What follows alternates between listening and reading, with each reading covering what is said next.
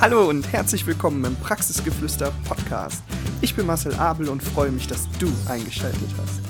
In circa 10 bis 15 Minuten rede ich mit dir über ein spannendes Thema, das dir dabei helfen könnte, Veränderung in dein Leben zu lassen. Begleite mich auf dieser spannenden Reise zu dir selbst. Viel Spaß und denk immer daran, Veränderung beginnt im Kopf. Hallo und herzlich willkommen. Schön, dass du wieder eingeschaltet hast. Wir haben das neue Jahr und ich möchte mit dir über zwei Dinge in dieser Folge reden. Erstens bin ich gefragt worden, ob ich noch mal etwas über mich erzählen kann und zweitens würde ich gerne mit dir über Finanzen reden. Finanzen deswegen, weil das neue Jahr sehr praktisch ist, um damit anzufangen, um eine neue Routine und eine Struktur reinzubringen. Vor allen Dingen nach, äh, nach diesen Weihnachtstagen und nach dem Lockdown ist das bestimmt ganz gut, wieder mal ähm, ja, einen Strich zu ziehen, darunter ein bisschen zu subsumieren und dann zu schauen, wie kann ich das Jahr 21 für mich erfolgreich starten. Fangen wir also bei mir an. Ich habe ja in meiner Vorstellungsfolge gesagt, dass ich ähm, Heilpraktiker für Psychotherapie bin.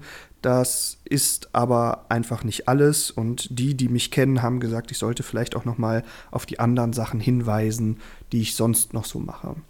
Fangen wir mal damit an, dass ich ähm, äh, in meinem ersten Studium Philosophie und erst Wirtschaft studiert habe. Da bin ich aber an dem Mathe-Teil gescheitert. Das war äh, nicht ganz so meins. Und im zweiten, äh, also dann da habe ich äh, von Wirtschaft auf Jura bzw. auf Rechtswissenschaften gewechselt. Das hat mir deutlich besser gelegen. Und somit habe ich ähm, ein, ein Bachelorstudium im, im Bereich ähm, Philosophie und Jura bzw. Rechtswissenschaften gemacht. Ähm, dann habe ich kurz vor meiner Bachelorarbeit angefangen, Psychologie zu studieren äh, in dem Studium stecke ich auch noch voll drin. Das habe ich nur äh, pausiert. Warum kommen wir gleich zu? Ähm, ja, das sind so meine zwei äh, Kernstudienausbildungen, die ich gemacht habe. Dann habe ich nebenbei einen Trainerschein gemacht äh, für meine heißgeliebte Kampfkunst Hapkido. Da ähm, trainiere ich auch seit äh, boah, jetzt ich glaube, acht Jahren als Trainer im Kinder- und Jugendbereich und ein bisschen auch in einem Erwachsenenbereich, aber mir liegt das mit den Kindern einfach deutlich besser. Ähm, ja, das, das so nebenbei. Und in meinem Studium der Psychologie äh, habe ich mir gedacht, naja, wenn ich meinen Bachelor in Psychologie hätte, ist der Weg noch sehr weit, bis ich endlich mit Menschen arbeiten darf. Und ich wollte schon mal ein bisschen Praxiserfahrung sammeln. Also habe ich mich 2017 ähm, dazu entschlossen, eine eigene Praxis aufzumachen. Und vorher, 2014, glaube ich, habe ich neben meinem Studium oder meinen beiden Studiengängen und Fächern und Unis mich auch noch dazu entschieden, eine Ausbildung zum Heilpraktiker für Psychotherapie zu machen, damit ich nach meinem Bachelor, so war eigentlich der Plan, äh, direkt anfangen kann, schon mal Erfahrungen zu sammeln, damit ich ja nicht dann später als ähm, ausgebildeter Psychologe mich auf eine Stelle als ähm, Psychotherapeut, also psychologischer Psychotherapeut, bewerben würde, um die Ausbildung zu bekommen, dass ich schon etwas Praxis vorweisen kann. So der Plan, so die Idee. In meiner Ausbildung zum Heilpraktiker für Psychotherapie bin ich dann auch noch auf andere Sachen gestoßen, die mir sehr viel Spaß machen. Also habe ich fast zeitgleich die Ausbildung zum Traumatherapeuten angefangen. Die ging ungefähr zwei Jahre. Ähm, ich glaube, sie ging sogar länger als zwei Jahre. 2014 habe ich damit angefangen, Mitte 2016, also zweieinhalb Jahre. Und zum systemischen Therapeuten, weil, also eigentlich bedient sich das. Wer, wer Traumatherapie macht und ähm, dabei die systemische Therapie ein bisschen aus den Augen lässt, ist für mich, also äh, ich weiß nicht, wie ich das erklären soll. Für mich ist das, geht das irgendwie einher. Ich finde ich find äh, die systemische Therapie sehr, sehr sinnvoll und sehr hilfreich und sie ergänzt sich zusammen mit der traumatherapeutischen Arbeit. Äh, dem zugrunde liegend ist natürlich auch, dass man sich ein bisschen mit Hypnose auseinandersetzt, weil viele Sprachmuster in der Traumatherapie und viele Geschehnisse in der Traumatherapie äh, lassen sich sehr gut unterstützend mit äh, hypnotischer Therapie arbeiten. Da gibt es den Gunther Schmidt, der seine äh, hypnosystemische Traumatherapie ähm, begründet und äh, entwickelt hat. Der gute Gunther Schmidt sitzt in Heidelberg, äh, ist Leiter des äh, Milton Erickson äh, Gesellschaft und Instituts dort unten. Falls ihr das mal wollt, ich verlinke euch den Namen und auch ähm, die Sachen, die er so gemacht hat, in den in der, in der Infonotes. Da könnt ihr mal reinschauen. Ist ein wirklich, wirklich toller Mann.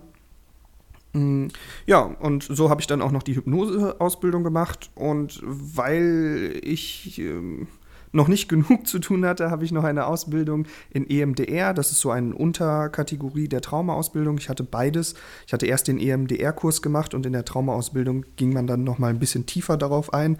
Ähm, da habe ich mich vorher nicht gut genug schlau gemacht, sonst hätte ich mir den einen Kurs quasi sparen können, weil äh, Schnittmengen. Aber äh, ich ich für meinen Teil fand es gut, weil ich dadurch zweimal diese Erfahrung gemacht habe und zweimal das angewendet habe und bei unterschiedlichen Leuten gesehen habe, wie sie das benutzen und wie man das benutzen kann. Mm, deswegen war es für mich, glaube ich, genau der richtige Weg. Ja, ich denke. Nein, nein, ich nicht ich denke, ich weiß, es war der richtige Weg. Ja, dann habe ich die Kurzzeit, also lösungsorientierte Kurzzeittherapie nach Steve Deschazer gemacht. Ähm, das äh, ja, ich weiß nicht, das, das ergänzt sich alles so. Systemische Therapie, Traumatherapie, Kurzzeittherapie, das ist für, für mich ein Komplex, der wirklich sehr, sehr sinnvoll zusammen ist. Ähm, auch da, äh, jetzt fällt mir der Name nicht ein, aber ich schreibe es euch in die, äh, in die Show Notes, ähm, gibt es einen wundervollen Vortrag, der heißt Muss Traumatherapie schwer sein? Äh, da könnt ihr euch auch mal mit auseinandersetzen, wenn ihr das wünscht. Ja, und dazu habe ich dann noch die Ausbildung zum MPU-Vorbereiter gemacht. Für alle, die nicht wissen, was das ist, das ist die medizinpsychologische Untersuchung.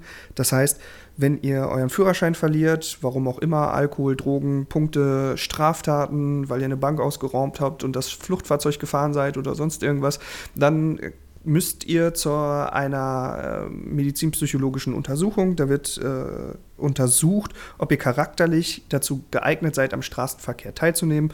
Und um dort ja, sich gut zu präsentieren und klar zu machen, äh, was man alles in seinem Leben verändert hat, helfe ich den Menschen und unterstütze sie dabei und arbeite mit ihnen natürlich auch die Sachen aus. Also es ist nicht so, dass man zu mir kommt und dann kriegt man gesagt, was man da sagen soll. Das halte ich für weniger zielführend, sondern ich arbeite mit den Menschen, die zu mir kommen, daran, wie sie das effektiv umsetzen können, was sie tatsächlich vorhaben.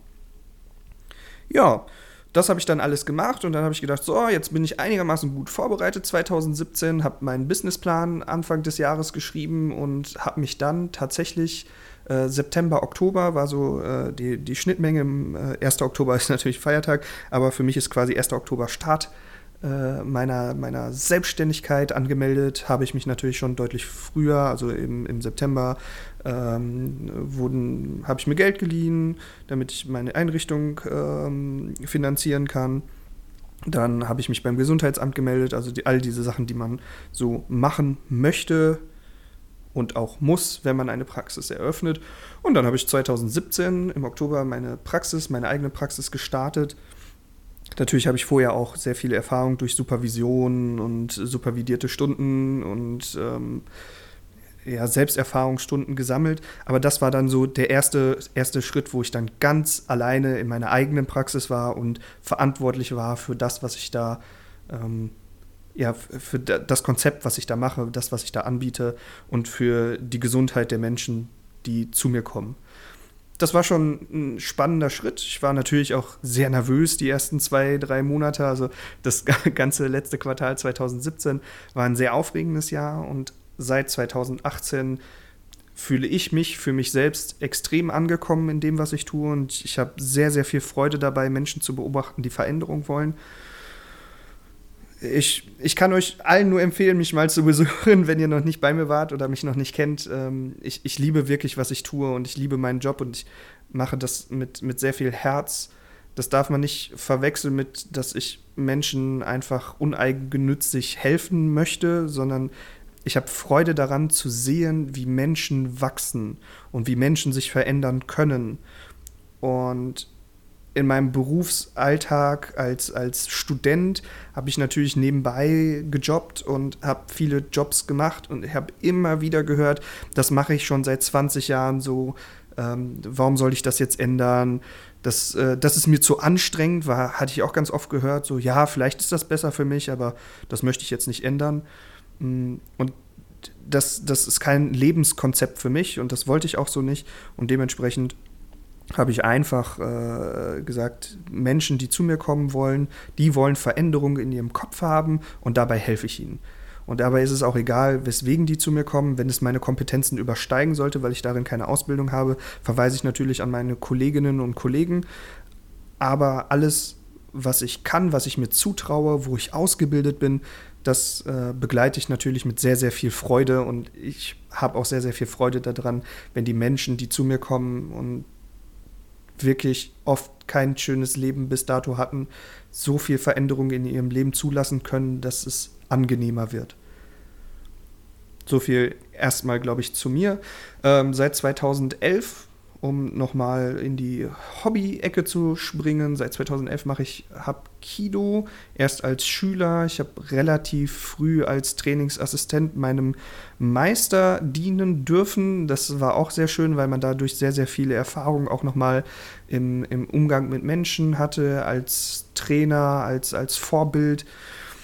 Und ja, dann hatte ich, glaube ich, schon mal erwähnt, dass ich sehr gerne koche und auch sehr gerne esse und ich koche auch sehr gerne für meine Freunde und ich habe das im letzten Jahr sehr, sehr vermisst, dass wir, äh, dass wir uns nicht treffen konnten, weil ich die Leute sehr gerne mit Überraschungen, kochtechnischen Überraschungen ähm, zu neuen Wegen führe und auch dort Veränderung bringe. Und ich habe sehr dankbare Freunde, die sich immer darüber freuen, wenn ich irgendwas Verrücktes koche oder irgendwas Verrücktes mache, dass, äh, dass sie einfach mal neue Erfahrungen dadurch sammeln können.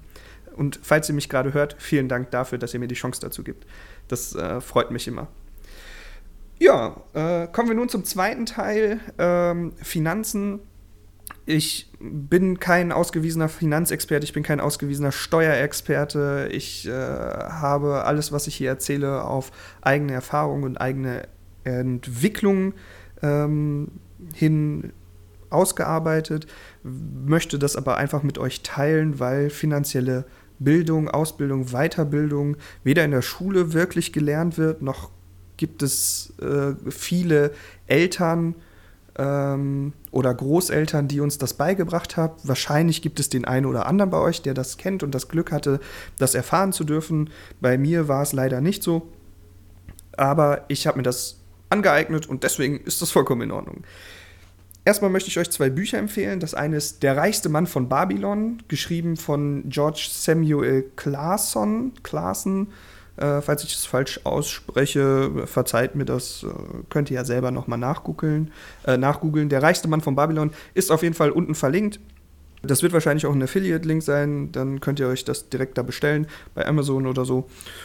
Und das zweite Buch, das ich euch empfehlen möchte, ist von Bodo Schäfer, Ein Hund namens Money. Auch das ist in den Show Notes. Beide Bücher sind extrem gut geschrieben, um sie auch mit Kindern durchzugehen. Also der reichste Mann von Babylon macht in kleinen Geschichten verpackte Hinweise und ähm, Regeln und Methoden, wie man gut mit Geld umgehen kann. Vielleicht wisst ihr das eine oder andere auch schon. Ein Beispiel zum Beispiel ist, dass man einen Zehnt von seinem Geld äh, wegtun soll, um es zu sparen. Ein Zehnt ist natürlich jetzt ähm, für den einen oder anderen vielleicht kein gängiger Begriff, aber nehmt einfach 10% von dem, was ihr habt, verdient ihr 1000 Euro, sind es ähm, äh, 100 Euro, die ihr davon wegtut und dann ist alles gut. So, soweit verständlich, nehme ich an. Naja, auf jeden Fall, äh, das wird in kleinen Geschichten verpackt und das gleiche passiert halt auch mit äh, einem Hund namens Money. Das ist, ähm, da wird das Denken, das Engl schöne englische Wort Mindset, also die Gedankenwelt, ähm, die, die euch dazu bringt, mit Geld umzugehen oder wie ihr glaubt, über Geld denken zu müssen. Geld stinkt ja bekanntlich und äh, äh, nur Bares ist Wahres. Solche Sachen. Damit wird so ein bisschen aufgeräumt und man kann dann äh, für sich entscheiden, niemand muss, jeder kann, für sich entscheiden, wie stehe ich selber zu Geld und möchte ich vielleicht ein anderes Verhältnis zu Geld haben. Zum Beispiel mit so einem Drei-Konten-System, wo ihr auf dem einen Konto alle eure Fixkosten habt, auf dem zweiten Konto einfach spart und auf dem dritten Konto ein Spaßkonto einrichtet. Das Geld muss am Ende des Monats weg sein, weil dann habt ihr richtig viel Spaß gehabt. Also es muss nicht heißen, wenn ihr da jetzt noch ein bisschen was über habt, dass ihr keinen Spaß gehabt habt, aber wenn ihr das Geld weg habt, dann habt ihr Spaß gehabt und ihr habt Spaß am Sparen und euer Leben ist gedeckelt. Und das ist vielleicht nochmal so ein ganz, ganz wichtiger Hinweis. Ähm, diese, diese Verteilung, da gibt es unterschiedliche Ansätze von, aber für mich ist so 70, 20, 10 äh, aktuell das angenehmste. Später kann man auch noch mal ein bisschen modellieren und je nachdem, wie viel Einkommen ihr habt, könnt ihr sagen 70, 20, 5 für Spaß und 5 vielleicht auch noch mal für einen guten Zweck, dass ihr dann spendet. So, jetzt habt ihr wieder eine ganze Menge über mich erfahren. Unten in den Show Notes, wie gesagt, packe ich euch äh, einen Hund namens Money, äh, der reichste Mann von Babylon und äh, Informationen zu Gunter Schmidt über Traumatherapie und vielleicht auch noch ein bisschen mehr. Wenn ihr wollt, könnt ihr natürlich auch auf meiner Internetseite www.veränderung mit ae beginnt im Kopf.de mal schauen. Da habe ich den Büchermarkt und da habe ich auch ein bisschen was zur Traumatherapie und systemischen Therapie geschrieben. Schaut einfach vorbei und ich wünsche euch einen herrlichen Freitag, ein schönes Wochenende und denkt immer daran, Veränderung beginnt im Kopf.